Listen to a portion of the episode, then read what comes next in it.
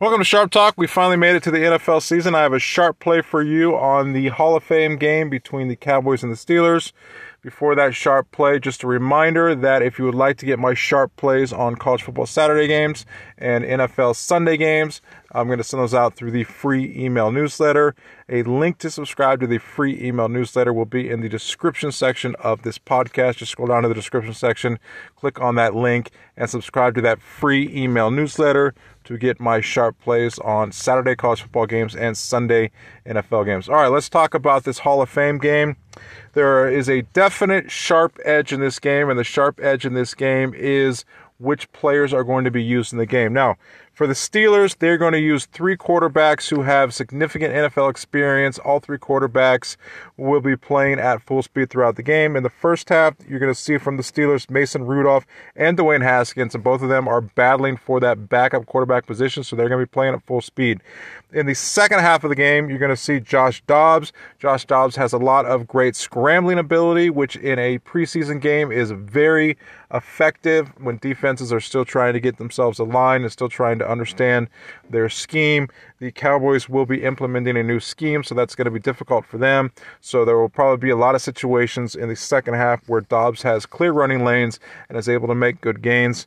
And also, Steelers rookie running back Najee Harris is expected to play in this game. Probably only play in the first and second quarter. I'd be surprised at all if we see him in the second half. But nonetheless, the Steelers are going to have solid quarterback play throughout the entire game. In the second half of the game, they're going to have a quarterback with great scrambling ability, which is going to be a huge benefit in a game like this. And we're going to see a little bit of the Steelers' new rookie running back, Najee Harris. On the other side, with the Cowboys, their quarterback rotation is not very good. We're not going to see anywhere near the same level of NFL experience or talent as we will with the Steelers. And to be quite honest, it just doesn't seem like Cowboys are even interested in this game at all.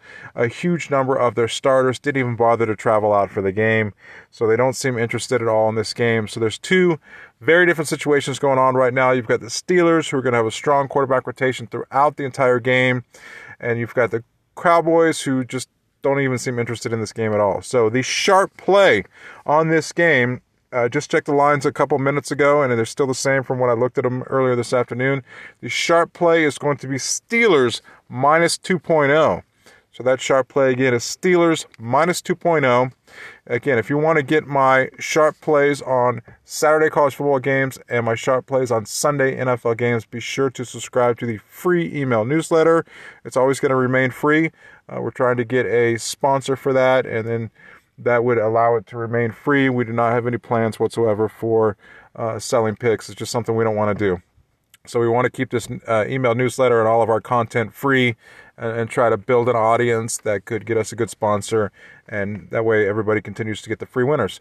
So the sharp play on that game, just again, is Steelers minus 2.0. Be sure to scroll down to the description section of this podcast and subscribe to that free email newsletter to get my sharp plays on Saturday college football games and Sunday NFL games. Thank you so much. If you have any questions or comments, feel free to contact me at sharpplaysgroup at gmail.com. That's sharpplaysgroup at gmail.com. And of course, you can always reach me on social media. Take care.